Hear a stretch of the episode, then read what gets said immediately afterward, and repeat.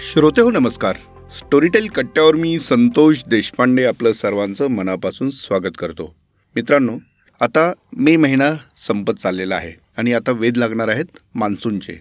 आता मान्सून म्हटलं की आपल्याला पहिल्यांदा आठवतं अंदमान निकोबार त्यानंतर आपण केरळ आणि असा तो प्रवास आपल्या महाराष्ट्रापर्यंत येतो एवढंच आपल्याला माहिती असतं. मात्र मान्सून नेमका काय प्रकार आहे? त्याचा शास्त्रीय अभ्यास आपल्याला काय सांगतो? मान्सून जाणून घ्यायचा म्हणजे काय असतं? ह्या सगळ्यांची उलगड करण्याचा प्रयत्न माझे एक मित्र करत आहेत त्यांचं नाव अभिजित घोरपडे. भवताल मंच हे त्यांचं व्यासपीठ आहे. त्या व्यासपीठाच्या माध्यमातून त्यांचं भवताल हे मासिक सर्वांपर्यंत पोहोचतं. आणि अशा काही वेगळ्या ॲक्टिव्हिटीज ते दर महिन्यात राबवतात जेणेकरून प्रत्येकाला निसर्गाच्या जवळ जाण्याची एक वेगळी संधी मिळते. अभिजित खूप खूप स्वागत. थँक्यू पण बरेच दिवसांपासून चर्चा करत होतो की भोवतालच्या ऍक्टिव्हिटीज स्टोरी टेलच्या कट्ट्यावरती आपण एकदा सांगायच्या आहेत. आणि त्यासाठी मुहूर्त छान लागलेला आहे तो म्हणजे मान्सूनचा. बरोबर. आता मान्सून जाणून घेण्यासाठी एक वेगळा अभ्यास दौरा तू प्लॅन केलेला आहे. आणि तो आता मला वाटतं पुढच्या आठवड्यात सुरू होतोय. या अनुषंगाने मला पहिला प्रश्न तुला विचारायचा आहे की लोकांना ह्या मान्सूनची ओळख करून देण्याची गरज तुला का वाटली? खरं तर मान्सून हा आपल्या दृष्टीने भारताच्या दृष्टीने अतिशय वेगळा घटक आहे. म्हणजे भारताची जगाच्या दृष्टीने वेगळे पण काय असेल तर ते मान्सून आहे. इतका तो महत्त्वाचा आहे. आणि हा मान्सून आपल्याला फक्त पावसापुरता किंवा या चार महिन्यात काही जे बदल घडतात एवढ्यापुरताच आपण त्याच्याकडे बघतो. पण हे विश्व अतिशय मोठं आहे मान्सूनचं मान्सूनच्या अनुषंगाने ज्या ज्या काही गोष्टी घडतात त्या अतिशय वेगळ्या आहेत त्या समजून घ्याव्यात आणि ते समजून घेतल्यानंतर आपल्याला खऱ्या अर्थानं भारत भारताचा निसर्ग भारतातली विविधता भारतातलं पाऊस पाणी आणि या दृष्टीनं अनेक गोष्टी कळू शकतात.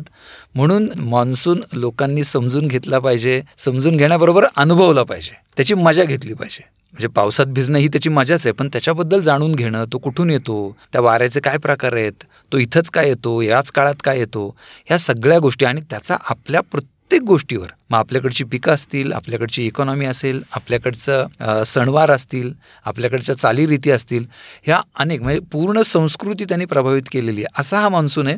तो मान्सून प्रत्येकाने समजून घेतलाच पाहिजे. एक तर मजा आहे नवीन काहीतरी शिकायला मिळतं आणि आनंद मिळतो तो तर अफलातून. म्हणून प्रत्येकाने मान्सून समजून घेतला पाहिजे आणि अनुभवला पाहिजे. हे त्याच्या मागचं कारण आहे. वा तू प्रदीर्घ काळ पत्रकारितेत होता किंबहुना आहेस असं आपण म्हणू शकतो. आणि त्यातला मोठा काळ तू पर्यावरण या विषयावरती खर्च केलेला आहे. त्याचा एक अभ्यासक म्हणून देखील तुझा लौकिक आहे. अनेक पुस्तकं तू लिहिलेली आहेस. या सगळ्यांचा परिणाम असा लोकांवरती जो व्हायला हवा म्हणजे लोकांना निसर्ग पर्यावरण त्याच्या मागची कारणं हे कळणं आवश्यक आहे अशी तुझी कायम भूमिका असते. पण आपल्याकडं त्याविषयी फारसं गांभीर्याने पाहिलं जातं का? तुला काय वाटतं? म्हणजे मराठीत विशेषतः असं तुला कधी जाणवलं आहे खरं तर माध्यमांमध्ये आता ह्या गोष्टी यायला लागलेल्या आहेत. म्हणजे मी जेव्हा सुरुवात केली साधारण एकोणीसशे शहाण्णव सत्त्याण्णव तेव्हा या गोष्टी फारशा नव्हत्या. इतरत्रही फारशा नव्हत्या त्याच्यामुळं मराठीत असायचं काही कारण नाही. इंग्रजीमध्ये काही गोष्टी येत होत्या. विशेषत पर्यावरण असेल हवामान असेल त्याच्या अनुषंगाने इतर गोष्टी असतील या हळूहळू नंतर यायला लागल्या. पण आत्ताचा जर विचार केला तर त्या माध्यमांमध्ये येतात. फक्त त्याच्यामध्ये एक गोष्ट दिसते की त्या लोकांपर्यंत पोहोचतात का? आणि लोकांपर्यंत कशा प्रकारे पोहोचतात? म्हणजे इश्यूज म्हणून लोकांपर्यंत जात असतील. पण तो निसर्ग ते पर्यावरण त्याच्यामधले वेगवेगळे घटक याच्यातली जी मजा आहे याच्यामधला त्यांचा आपल्याशी असलेला संबंध आहे या गोष्टी लोकांपर्यंत त्यांच्या भाषेत जातात का? त्यांना समजतील अशा जातात का? तर त्याच्यामध्ये एक मोठी दरी दिसतीये. ती दरी भरून काढण्याचं कामच आम्ही आता या माध्यमातून करतोय. म्हणूनच हे जे काय आहे आता म्हणजे आपण पर्यावरण समजून घेणं हे कधी होईल जेव्हा तुम्ही ते अनुभवाल तेव्हा? आणि आपण कधी अनुभवू जेव्हा मला वाटेल की अरे त्याचा माझा संबंध आहे? किंवा हे काय माझ्यापेक्षा तुटून वेगळं नाही आहे तर हा माझ्याच भोवतालाचा माझ्याच अवतीभोवतीचा भाग आहे. हे जेव्हा लोकांना कळेल ते कन्व्हिन्स होतील तेव्हाच ते ह्या पर्यावरण निसर्ग हवामान या गोष्टींकडं गांभीर्याने म्हणूयात किंवा बघतील तरी निदान. म्हणजे हे विषय वृक्ष आहेत असे जे जी धारणा होती हा. तर ती धारणा कशी खोटी आहे हे मला वाटतं तुझ्या लेखात मला नेहमी जाणवायचं. हो म्हणजे हे विषय खरं तर वृक्ष असूच शकत नाहीत. हा आपणच जर मुद्दाम वृक्ष केले तरच होतील. कारण प्रत्येक गोष्ट ही जी ह्याच्यातली ह्याच्यात गंमत आहे ह्याच्यात मजा आहे ह्याच्यात आनंद आहे याच्यामध्ये काही ना काही अतिशय वेगळं घडत असतं. ते त्या भाषेत फक्त लोकांपर्यंत पोहोचलं नाही म्हणून कदाचित लोकांना वाटत असेल किंवा ते एकूण सार्वत्रिक तो जो समज झाला आहे की अरे हे विषय यांचा आमच्याशी संबंध नाही. पण हे त्यांच्यापर्यंत त्या भाषेत पोचवणं आणि त्याचा अनुभव देणं लोकांना. कसं होतं की याच्याबद्दलची जागरूकता ही काय नुसतं लिहून ही नुसतं काय पुस्तकांमधून लोकांनी काय वाचलं तर होईल असं नाही. लोक जेव्हा या सगळ्या गोष्टींचा अनुभव घेतील लोक जेव्हा मान्सून अनुभवतील तो वारा त्याच्याबरोबर येणारा पाऊस त्याच्यामुळे होणारे बदल प्रत्यक्ष जाऊन तिथं बघतील. त्याचे परिणाम काय होतात हे जेव्हा ते याचा अनुभव जेव्हा घेतील तेव्हा खऱ्या अर्थाने त्यांच्यामध्ये याच्याबद्दलची जागरूकता साक्षरता निर्माण झालेली असेल. हे नुसतं लिहून वाचून होणारं प्रकरण नाही. आणि तोच आमचा उद्देश असतो की अरे म्हणजे माझा तो प्रश्न विचारण्यामागचं हेच कारण होतं की तू विपुल लेखन केलेलं आहेस. मात्र आता तू खरोखर लोकांना असं बोट धरून दाखवायला सुरुवात केली आहे निसर्गाला. अगदी. म्हणजे ती पहिली पायरी होती असं म्हणूयात. तेव्हा मीच समजून घेत होतो. मी लोकांना त्या पद्धतीने सांगत होतो म्हणजे त्याच्यात त्या सांगण्यामध्ये काही कमीपणा आहे किंवा ते सांगणं योग्य नाही असं नाही. पण त्याच्या पलीकडं जेव्हा तुम्ही त्यांना अनुभव देता ना तेव्हा मग लोक ह्या सगळ्या गोष्टीशी खूप चांगल्या प्रकारे जोडले जातात. म्हणून मान्सून असेल आणि इतर वेळीसुद्धा तुमचा भवताल हे पर्यावरणाकडं अशा दृष्टीने बघतं की तुमच्या बायोडायव्हर्सिटीपासून ते जिओलॉजीपर्यंत आणि दुसरीकडे हिस्ट्री हेरिटेजपासून ते आर्किओलॉजी अँथ्रोपॉलॉजी हे मोठं भवताल हे आपलं पर्यावरण असं भवताल मानतं. मी भवताल मंच हे असं मानतो. आणि म्हणून या सगळ्या गोष्टी लोकांपर्यंत द्यायचा प्रयत्न करतो. आणि त्याचा आत्ता मान्सूनच्या काळामध्ये मान्सून म्हणून मग आम्ही केरळ आहे. त्याच्यानंतरही काही नियोजन आहे. म्हणजे माझी खूप दिवसापासून जी एक फॅन्टसी होती. की धो धो पाऊस पडत असताना आपण जगात सर्वात जास्त पाऊस पडतो. मोसिनराम असेल चेरापुंजी असेल. तिथं गेलो तर तर ती फॅन्टसी आम्ही यावर्षी प्रत्यक्षात आणतोय. लोकांना घेऊन तिथं जातं. हे अनुभव जर दिले तर लोकांना मजा येते आणि मग लोक खऱ्या अर्थाने कनेक्ट होतात. आणि मग तेव्हा त्यांना तुम्ही जे काही सांगाल तुम्हाला जे त्यांच्यापर्यंत पोहोचवायचं आहे हा निसर्ग असेल पर्यावरण असेल त्याच्यातले प्रश्न असतील ते टिकवण्यासाठीचे मुद्दे असतील ते मग त्या लोक स्वीकारण्यासाठी एकदम तयार असतात. नुसतंच तुम्ही उठून गेलात आणि हे महत्त्वाचं आहे ते बघा. ते करण्यात काही वावगं नाही चुकीचं नाही. पण त्याला लोकांकडून प्रतिसाद मिळणार का? तर ती मिळण्याची शक्यता तितकी नसते. त्यामुळं हा जो प्रकार आहे याच्यामधून लोक त्याच्याशी समरस होतात. आणि भवताल हे जे करतं ते तज्ज्ञांसोबतच करतं ते करतं ते त्याच्यातल्या माहितगार लोकांसोबतच करतं आणि चांगल्या कम्युनिकेटरसोबत करतं ना सोबत घेऊन करतं. तर मग ते योग्य पद्धतीने पोचतं नाही तर मला खूप माहिती आहे मला सांगता येत नसेल त्याचा काही फारसा उपयोग नसतो या गोष्टीसाठी. अशा पद्धतीने आता ही जी केरळची ट्रिप प्लॅन केलेली आहे तुम्ही मान्सून स्पेशल ते एक्झॅक्ट त्याचं स्वरूप काय असणार ओके. ह्या ट्रिपला आपण असं नाव दिलेलं की वेलकमिंग मान्सून ॲट केरळ म्हणजे तिथे जाऊन आपण मान्सूनच्या स्वागताला जाऊयात. हे लोकांना आकर्षित करण्यासाठी म्हणून स्वागत करायचं म्हणजे काय करायचं? तर प्रत्यक्ष पाऊस अनुभवायचाच. पण त्याचबरोबर मान्सून खऱ्या अर्थानं समजून घेणं. आणि केरळलाच का जायचं? तर भारताचा विचार केला तर तो आधी अंदमान निकोबार बेटांवर येतो. पण मुख्य भूमीमध्ये भारताच्या मेनलँड ज्याला आपण म्हणतो तिथं त्याचा प्रवेश केरळच्या माध्यमातून किंवा केरळच्या मार्गाने होतो. म्हणून केरळला जायचं. आणि जर केरळ आपण बघितलं तर तिथं मसाल्याचे पदार्थ असतील किंवा इतर अनेक गोष्टी आहेत. या गोष्टींनी केरळ खूप मोठ्या प्रमाणात मान्सूननी इन्फ्लुएन्स झालेला आहे. प्रभावित झालेला आहे. म्हणजे इतरही कोस्ट आहेत. अगदी केरळपासून कर्नाटक असेल गोवा असेल महाराष्ट्र गुजरात हे सगळी किनारी भाग त्याच्यामुळं प्रभावित झालेलाच आहे. पण केरळमध्ये हे विशेषत जास्त अधोरेखित होतं की मान्सून काय प्रभावित करतो. याचा दुसरा एक असा भाग आहे केरळला जाण्यामागचा. एक तर ते प्रवेशद्वार आहे मान्सूनचं. दुसरं जर आपण आणि हा मान्सून फक्त आत्ताच्या काळात बघणं अनुभवणं असं नाही आहे तर आपण थोडंसं ऐतिहासिक कालखंडात गेलो तर खूप मोठ्या प्रमाणात जे परकीय व्यापारी असतील किंवा परदेशातून आलेले वेगवेगळे व्हॉयजर्स जे होते दर्यावर्दी जे होते ते मुख्यतः केरळच्या कोस्टवर आलेले आहेत. ते जर पाहिलं तर तो कालखंड कितीतरी शतकं मागे जातो आणि तो जो इतिहास आहे ते जे काय घडलेलं आहे हे अफलातून आहे. ते समजून घेणं म्हणजे मान्सून समजून घेणं. लोकांवर तिथल्या मान्सून काय प्रभाव करतो तिथल्या शेतीवर असेल तिथल्या पर्यटनावर असेल तिथल्या एकूण जगण्यावर असेल हे सगळं समजून घेणं म्हणजे मान्सून समजून घेणं. म्हणून मग त्याच्यामध्ये वेगवेगळ्या गोष्टींचं नियोजन आहे. एकतर हे बघणं म्हणजे तिथल्या बीचवर जाऊन कोवालम जो आहे तिरुअनंतपुरमचा त्या बीचवर त्या समुद्रकिनाऱ्यावर जेव्हा मान्सूनचा वारा येत असतो ते ढग असे सगळा काळाकुट्टा अंधार पसरतो आणि ते आपल्या दिशेने येत असतं. आणि मग तो वारा येतो तो पाऊस येतो. ते जर तुम्हाला अनुभवायला मिळालं तर तुम्ही मोठं. काहीतरी जगातलं अनुभवलं असा तो फील असू शकेल. तर तोही प्रयत्न असेल.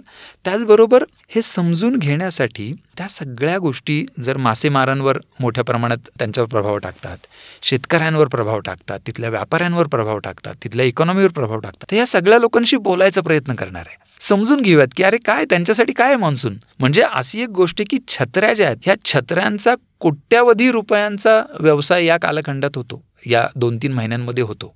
आणि तिथं अशी भली मोठमोठी दुकानं आहेत की ज्यांचं संपूर्ण जे काही वर्षभराची जी कमाई किंवा काय असेल अर्थार्जन ते त्या कालखंडात होतं. हे साधं उदाहरण झालं. अशा अनेक गोष्टी आहेत. याचबरोबर त्याच्यामागचं जे विज्ञान आहे.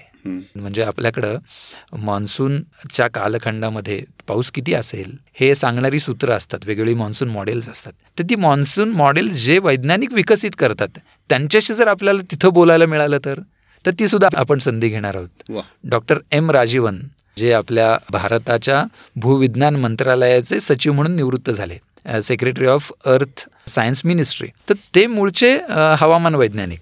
आणि त्यांनी दोन हजार सात आठच्या सुमारास जे भारतामध्ये मान्सूनचं जे मॉडेल विकसित झालं त्यांच्यामध्ये त्यांचा खूप मोठा वाटा.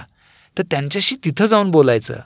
परत तिथं तिरुअनंतपुरमला जवळजवळ अठराशे पस्तीस छत्तीस साली उभी राहिलेली ऑब्झर्वेटरी आहे. मेट्रिओलॉजिकल आणि ॲस्ट्रॉनॉमिकल ती होती.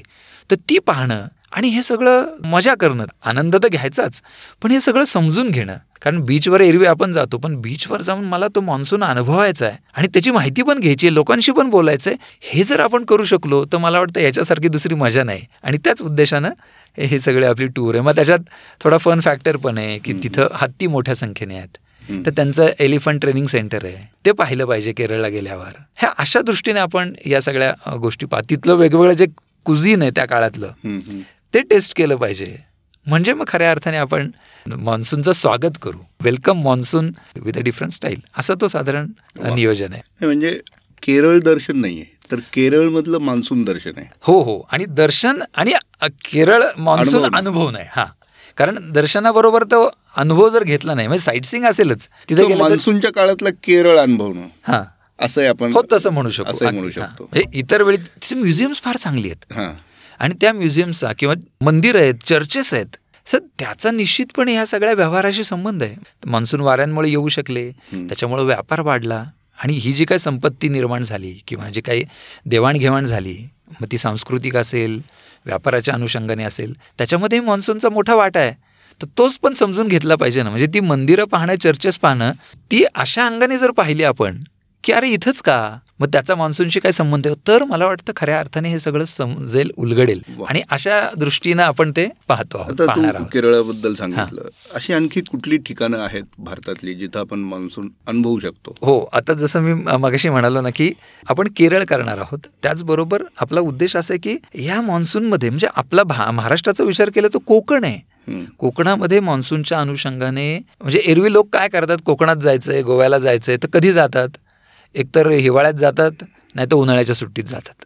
अरे गोव्याला जायचं कोकणात जायचं तर पावसाळ्यात जा. म्हणजे खऱ्या अर्थाने कोकण अनुभवायला मिळेल. काय कोकण हे कळेल? आपण खूप वृक्ष पद्धतीने या सगळ्या गोष्टी बघतो. तर तशा अनुषंगाने कोकणामध्ये सुद्धा पावसाळ्यात जूनच्या अखेरीस जेव्हा तिथं पाऊस बऱ्यापैकी आलेला असतो भात शेतीची कामं सुरू झालेली असतात लोकांची वेगवेगळी कामं सगळीकडे हिरवगार झालेलं मधनं सरी येत आहेत ही जी काय मजा आहे ना ती मजा अनुभवायची अर्थात त्याच्यामध्ये काहीतरी समजून घेणं. ही थीम निश्चितपणे आहे. तिथली इकॉनॉमी समजून घेणं तिथली शेती समजून घेणं तिथले काही बदल झाले असतील तर ते समजून घेणं. हे आहेच आहे. त्याच्यानंतर जे मी मगाशी ज्याचा उल्लेख केला की जगातलं सर्वात जास्त पावसाचं क्षेत्र. चिरापुंजी मोसिनराम मेघालय. तर मेघालयात पावसाळ्यात जाणं ही माझी फॅन्टसी खूप वर्षांपासूनची होती. तर ती सुद्धा तिथं जाऊन आपण जर मान्सूनमध्ये हे जर अनुभवू शकलो तर काय मजा येईल ना? तर ते पण आपण जुलैच्या अखेरीस करायचा प्रयत्न करणार आहे. चेरापुंजीत भर पावसात. भर पावसात. म्हणजे धोधो पाऊस पडतोय आणि आपण चेहरापुंजीत आहोत. आणि जिथे जगातला सर्वात जास्त पाऊस मोजला जातो तिथं आपण समोर आहोत. ही एक वेगळीच मजा आहे अनुभूती आहे अनुभव आहे. हे जसं एक टोक आहे तसं भारताचं दुसरं टोक राजस्थान सुद्धा आहे. बरोबर. आता मान्सूनमध्ये राजस्थान कसा असतो? एकीकडे तुम्ही पावसाळ्यातलं केरळ बघताय चेरापुंजी बघताय धोधो पाऊस आहे. पण राजस्थान कसं असेल? कारण राजस्थानकडं आपण बघताना हेरिटेज म्हणून पाहतोच. बरोबर. म्हणजे लोक जातात तिथले वाडे बघतात तिथलं जे काय ऐतिहासिक वास्तू आहेत त्या पाहतात. ते त्याच्याबद्दल तर निश्चितपणे आकर्षण आहेच आहे. पण त्याच्या पलीकडं राजस्थानमधलं वाळवंट आहे. राजस्थानमध्ये वाईल्ड लाईफ आहे. वन्यजीव वेगळ्या प्रकारचे आहेत. राजस्थानमध्ये खूप मोठ्या प्रमाणात तिथं परंपरागत जलव्यवस्था आहेत. म्हणजे इतक्या कमी पावसाच्या ठिकाणी शतकानुशतकं माणूस राहतोय कल्चर्ड आहे एवढं भव्य दिव्य उभं करतो हे कशाच्या जोरावर? तिथं पाणी नसेल तर कसं शक्य आहे? तिथं कमी पाणी आहे. मग हे पाणी उपलब्ध कसं झालं?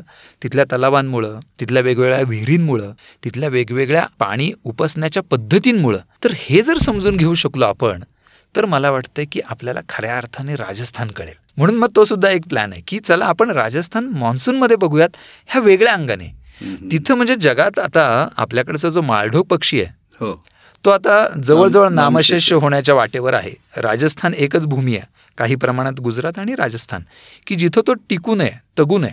तर तिथं जाऊन जर तुम्हाला माळढोक बघता आला तो समजून घेता आला त्याच्या समस्या समजून घेता आल्या.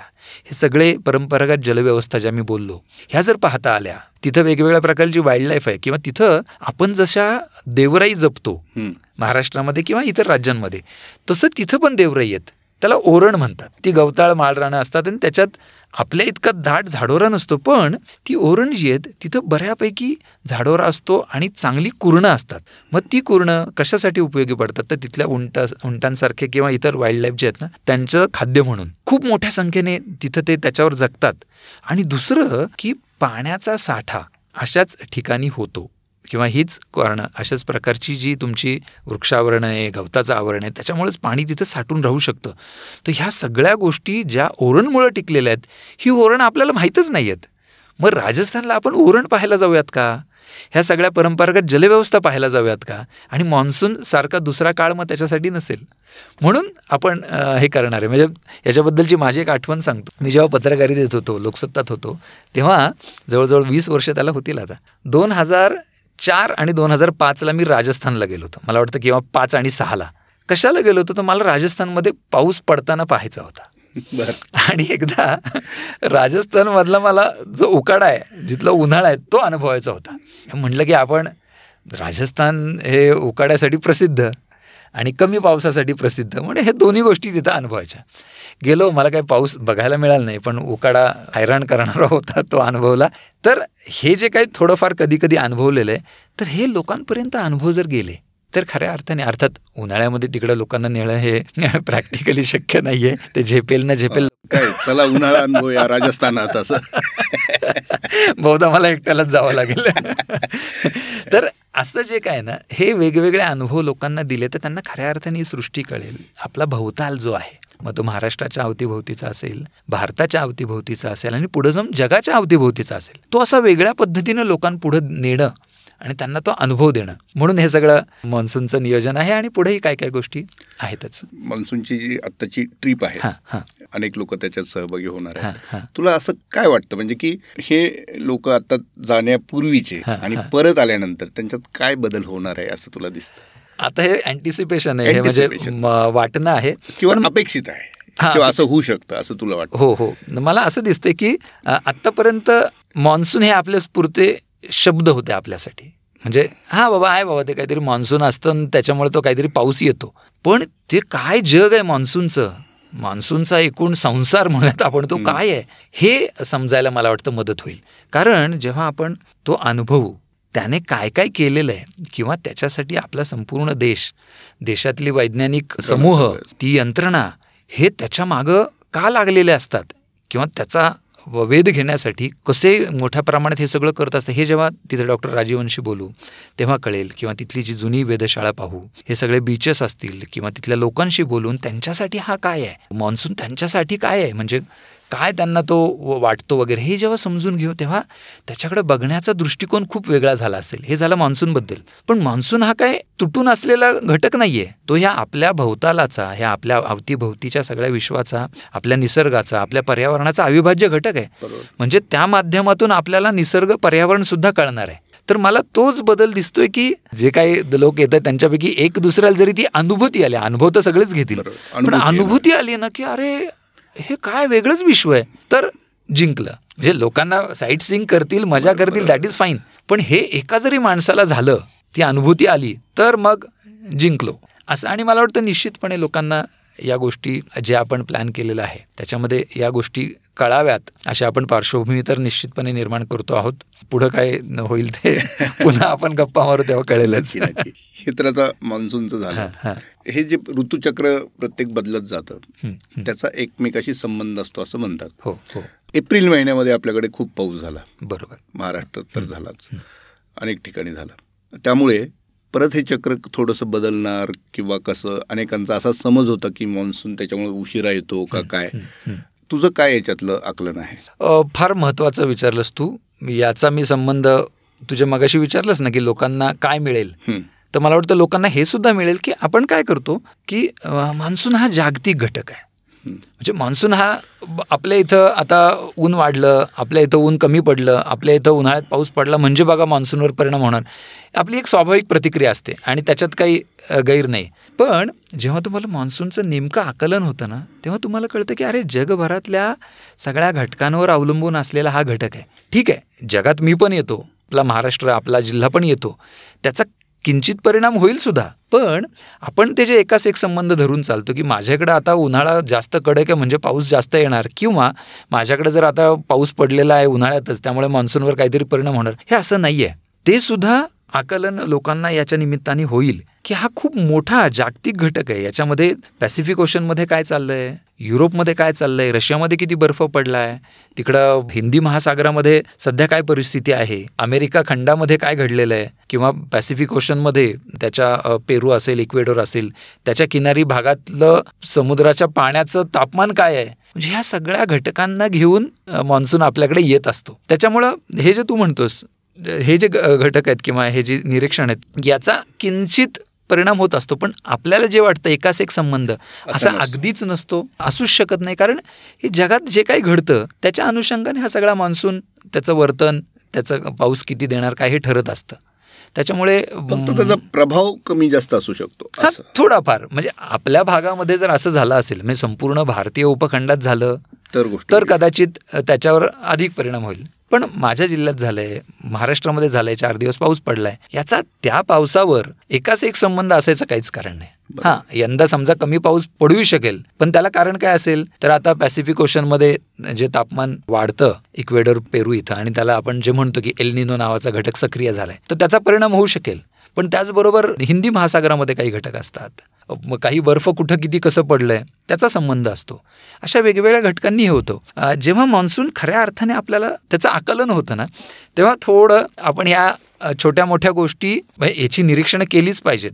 आणि हे चांगलीच गोष्ट आहे चांगलीच बाब आहे. पण या गोष्टींकडून आपण थोडंसं पुढे जातो. त्यांचं थोडंसं मर्यादा लक्षात येतात. हा, म्हणजे. तर्क आपण मांडू शकतो कदाचित. हो मांडू शकतो. आणि आपल्याला योग्य पद्धतीने त्याचं आकलन होण्याच्या दिशेने आपण जातो. लगेच होईल असं म्हणता येणार नाही कारण तसं झालं असतं तर इंटरेस्ट तरी तयार होईल नक्की नक्की. इंटरेस्ट नक्की तयार होणार. त्याच्याबद्दल वादच नाही. वा.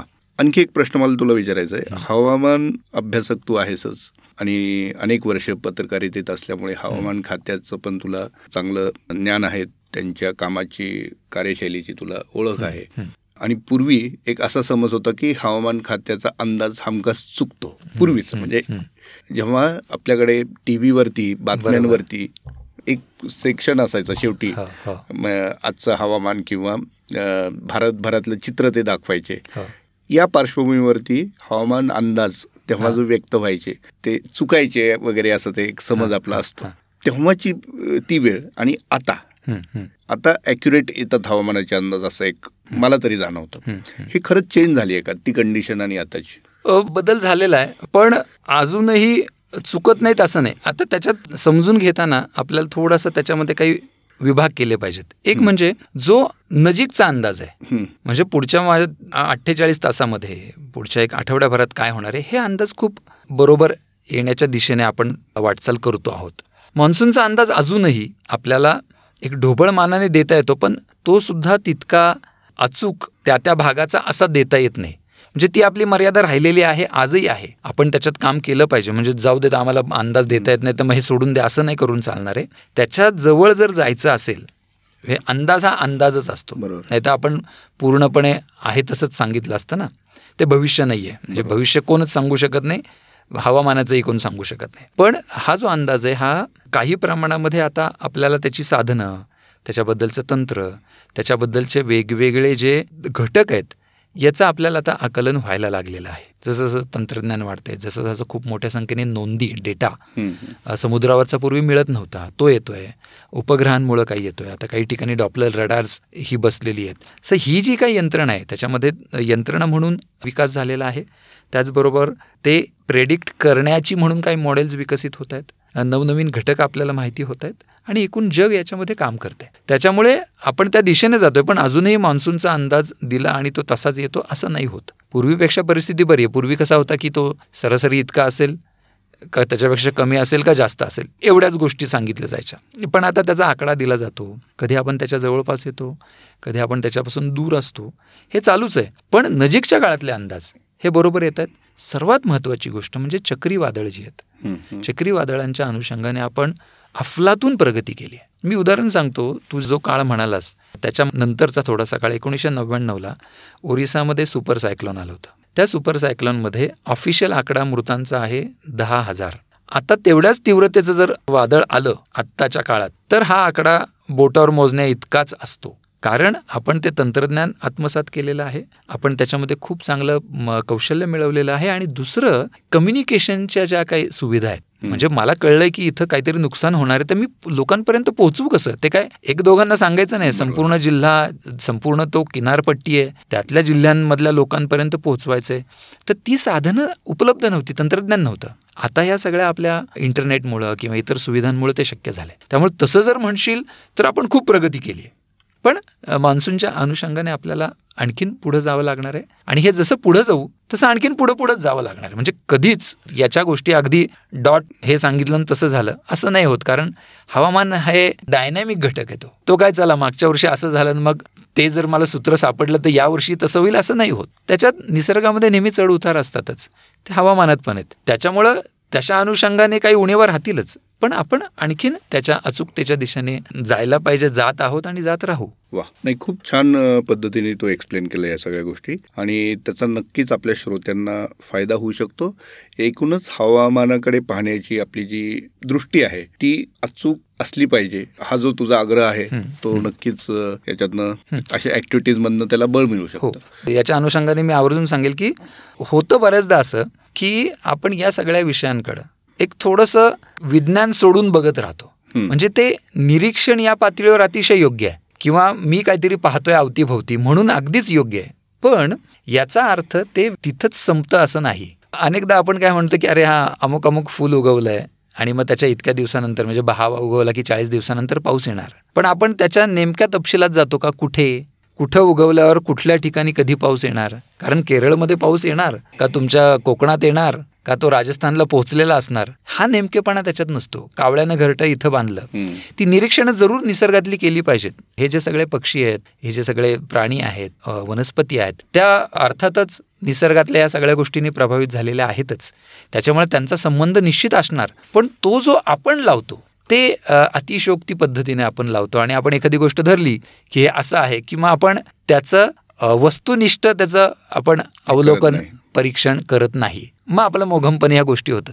हे मान्सूनबद्दल करणं किंवा असं करणं लोकांना आवडतंच खरं तर. बघा निसर्ग कसा आपल्यापेक्षा श्रेष्ठ आहे आहेच. पण त्याच्यातल्या या ज्या गोष्टी आहेत ना या गोष्टींबद्दल जे काय वाढतं आणि मग सोशल मीडियावर काही फिरत असतं. अधिक लहरी कोण? निसर्ग की माणूस. अशा सगळ्या गोष्टींकडं म्हणजे हा जरी दृष्टिकोन आपला बदलला हे त्याच्यातलं निरीक्षण करण्याचा निसर्ग पाहण्याचा भाग हा घ्यायलाच पाहिजे वादच नाही. पण त्याचं जे काय आता गौरवीकरण आहे ना. ते शोधण्यातलं बघा बघा हे सापडलं. तर असं असतं तर मग मागेच ह्या सगळ्या गोष्टी आपल्याला सापडल्या असत्या तर तसं नाही आहे. आपल्याला विज्ञानही सोबत घेऊन जायला पाहिजे आणि त्याचबरोबर निसर्गातली निरीक्षणही केलीच पाहिजेत असं आवर्जून सांगेन. आणि म्हणूनच मग आपल्याला हे अनुभव घ्यायला पाहिजेत. आणि आमचा उद्देश तोच आहे की चला अनुभव घेऊयात. आता हे अनुभवाची कक्षा आणखी काय काय वाढणार आहे म्हणजे सांगतो ना आता जसा हा मान्सून हा मला आठवतंय तू. असंच भंडारदऱ्याला घेऊन गेलेला हो, हो, लोकांना हो. तिथलं सगळं जैव वैविध्य दाखवलेलं जिओलॉजी आहे तिथली. जिओलॉजी तिथली त्यानंतर चला महाराष्ट्रातले दगड पाहू असा एक तुझा अंक होता. तो मला अजूनही आठवतो. म्हणजे साध्या दगडांमध्ये गोट्यांमध्ये एक जे भूगोल इतिहास सगळा दडलेला आहे. एक त्याचं एक नॉलेज तुम्हाला तुमच्यापर्यंत पोहोचलं पाहिजे असा जो तुझा आग्रह असतो. हा जो वेगळा विषय आहे सांगतो ना, तो अनुभवायला कसा मिळणार लोकांना? सांगतो अगदी खूप महत्त्वाचं विचारलंच आणि आम्ही त्याच्यावर खूप काम करतोय. जसं मान्सून आहे ना तसं मग आपल्या अवतीभोवतीचा म्हणजे भोवतालचं एक उद्दिष्ट असं आहे की लोकांना महाराष्ट्र जो वेगळा महाराष्ट्र. म्हणजे महाराष्ट्राची जिओलॉजी असेल महाराष्ट्रातलं हेरिटेज असेल महाराष्ट्रात लोणारसारख्या गोष्टी आहेत जे की इम्पॅक्ट क्रिएटर आहे जगात बेसॉल्टमध्ये असलेलं एकमेव इतकं मोठं. आपल्याकडे अजिंठा वेरूळ आहे. आपल्याकडे अशा परंपरागत जलव्यवस्था वेगवेगळ्या आहेत. हे जे काय आपल्या अवतीभोवती आहे ना हे आपण तितक्या ताकदीने जगापुढे नाही मांडू शकलो असं मला नेहमी वाटतं. कारण त्याची काय ताकद आहे अरे अजिंठा वेरूळ तुम्हाला जगातल्या प्रत्येक माणसाला माहीत झालं पाहिजे. लोणार तर प्रत्येकाला माहीत झालंच पाहिजे. तितक्या ताकदीच्या या सगळ्या गोष्टी आहेत. आपली जिओलॉजी ही जगात युनिक आहे. जगात इतरत्र बेसॉल्ट मिळतो जो आपला खडक आहे. तसं आहे पण आपला साडेसहा कोटी वर्षांपूर्वीचा खडक त्याच्यातली स्ट्रक्चर्स त्याच्यातल्या गमती जमती त्याचा आपल्याशी असलेला संबंध हे खूप वेगळं आहे. ते आपण कधी लोकांना दाखवणार. तर अशा अनुषंगाने आपण या सगळ्या गोष्टी मग त्या सुरुवात महाराष्ट्रापासून करून महाराष्ट्रातल्या या ज्या वेगवेगळ्या गोष्टी आहेत त्या लोकांना म्हणजे भोवताल हे काय टुरिस्ट कंपनी नाही आहे बरोबर. पण हे सगळं लोकांपर्यंत जर तुम्हाला याच्याबद्दलचा अवेअरनेस पोहोचवायचा असेल तर त्यांना तो अनुभव दिला पाहिजे. ते देणं भोवतालचं ऑब्जेक्टिव्ह आहे. आणि ते आपण मोठ्या प्रमाणात मोठ्या संख्येने विविध पद्धतीने करू. आपल्याकडच्या आर्किओलॉजिकल काही साईट्स आहेत. म्हणजे आता इमॅजिन कर जर आपल्याला असं समजलं की महाराष्ट्रामध्ये चार हजार वर्षांपूर्वीचा माणूस हा कसा कुठे होता त्याचं जीवन कसं होतं त्याचं काही कल्चर होतं का हे जर समजून दिलं लोकांना तर आवडणार नाही का? पण ही संधी कधी आहे? तर ती भवताल उपलब्ध करून देईल. दोन हजार वर्षांपूर्वी बावीसशे वर्षांपूर्वी आपल्याकडं व्यापार चालायचा सातवाहनांच्या काळात. नाणेगाठ हे त्याचं एक उदाहरण. तर आम्ही तो लोकांना अनुभव देतो. तर अशा दृष्टीनं निसर्ग असेल पर्यावरण असेल तुमचं हेरिटेज असेल तुमची जिओलॉजी असेल डायव्हर्सिटी असेल आर्किओलॉजी अँथ्रोपॉलॉजी असेल हे सगळं लोकांना उलगडून दाखवणं आणि ताकदीने तज्ज्ञांसोबत चांगलं कम्युनिकेट करून लोकांनी हा महाराष्ट्र असा अनुभवला पाहिजे. त्याच्या पाठोपाठ भारतातल्या काही अशा गोष्टी अनुभवल्या पाहिजेत आणि पुढे जाऊन जगातल्या सुद्धा अशा गोष्टी. म्हणजे आमची एक ड्रीम तुला सांगून ठेवतो की लोकांना जगात काय दाखवलं पाहिजे. तर जगामध्ये ज्या काही परंपरागत जलव्यवस्था जगाच्या सगळ्या भागात असतात. त्या काय फक्त भारतात आणि फक्त राजस्थानमध्ये आणि महाराष्ट्रामध्येच आहेत असं नाही. जगाच्या सगळ्या पाठीवर माणूस होता त्या व्यवस्था होत्या म्हणूनच होता. म्हणून तिथं संस्कृती होत्या. तर जगातल्या दहा बेस्ट ट्रॅडिशनल वॉटर सिस्टम ज्या आहेत की ज्याने त्या काळातल्या संस्कृतींना आधार दिला ज्या व्यवस्थांनी. इजिप्तमध्ये गेलं तर तुम्ही पिरामिड नंतर पहा पण आधी ती जलव्यवस्था पहा. हे अशा पद्धतीने कंबोडियामध्ये आहे चीनमध्ये आहे भारतात तर आहेतच इराण इराकमध्ये आहेत. म्हणजे इराण इराकमध्ये तर तिथल्या व्यवस्था भारतामध्ये आल्यात. आपल्याकडे ज्या नहरी आहेत ना त्या तिथून आलेल्या आहेत. त्याच्यासोबत पाण्याचे कायदे आलेले आहेत. हे भन्नाट विश्व आहे. बापरे. मेक्सिकोमध्ये अशा काही गोष्टी आहेत. तर हे जगातल्या दहा अशा बेस्ट गोष्टी भवतालने लोकांना दाखवल्या पाहिजेत. म्हणजे अशा पद्धतीने सांगायचा उद्देश काय? तर हे जे काय अनुभव देणं आहे हे जे काय वेगळं लोकांपर्यंत पोहोचवणं आहे की जे लोकांना खूपच कमी माहिती आहे किंवा लोकांचा कनेक्टच नाही असल्या गोष्टींशी तर ते दिलं पाहिजे ना. मग तुम्हाला खऱ्या अर्थाने जगही कळेल आपला देशही कळेल आपलं राज्यही कळेल आणि मग आपण खऱ्या अर्थाने या सगळ्या गोष्टींशी जोडले जाऊ. हा. खरा तर जो काय अट्टहास आहे तो हा आहे. नाही नक्कीच हे सगळे तुझे ड्रीम प्रोजेक्ट्स सक्सेस होतील त्याच्यात कुठलीही शंका नाही. कारण एक जी ओळ आहे मला आता ती आठवली सुधीर मोगेंची आहे. अरूपासी पाही रूपी तोच भाग्यवंत निसर्गात भरून आहे अनादी अनंत. त्याच्यामुळे अरूपाला रूपात पाहण्याचा जो हा जो तुझा ध्यास आहे तो अशा अनेक उपक्रमातून पुढे जात राहील आणि अनेकांना त्याच्यामध्ये सहभागी करून घेत राहील. याबद्दल माझ्या मनात कुठलीही शंका नाही. अगदी. तू आज वेळात वेळ काढून इथे आलास आणि हे सगळं आम्हाला एक मान्सूनची सफर जणू काही घडून आणली. त्याबद्दल तुझं खूप खूप आभार. ओके थँक्यू मला सुद्धा हे सगळं मांडण्याची आणि काय म्हणायचं की हे जेव्हा मांडतो आपण ना तेव्हा आपल्यामध्येच जे काय करायचं ते चित्र आणखीन स्पष्ट होत जातं. ते करण्याची संधी दिलीस त्याच्याबद्दल तुझे सुद्धा खूप खूप आभार. तर श्रोते हो हे होते आमचे अवलिया मित्र अभिजित घोरपडे त्यांचा भवताल हा प्लॅटफॉर्म तुम्ही नक्की अनुभवा. त्यांची अनेक पुस्तकं पर्यावरणावरती आहेत ते तुम्ही वाचा. आणि त्यांच्या फेसबुकवरती जर तुम्ही जाल तर तुम्हाला अशाच प्रकारची माहिती खूप वेगवेगळ्या पद्धतीने तुम्हाला तिथे वाचायला मिळेल ऐकायला मिळेल. आणि त्यांच्या ॲक्टिव्हिटीचे अपडेट्ससुद्धा तुम्हाला तिथे मिळतील. ही त्यांच्या वतीने मी तुम्हाला माहिती देतो आणि आपल्या सर्वांचा निरोप घेतो. धन्यवाद.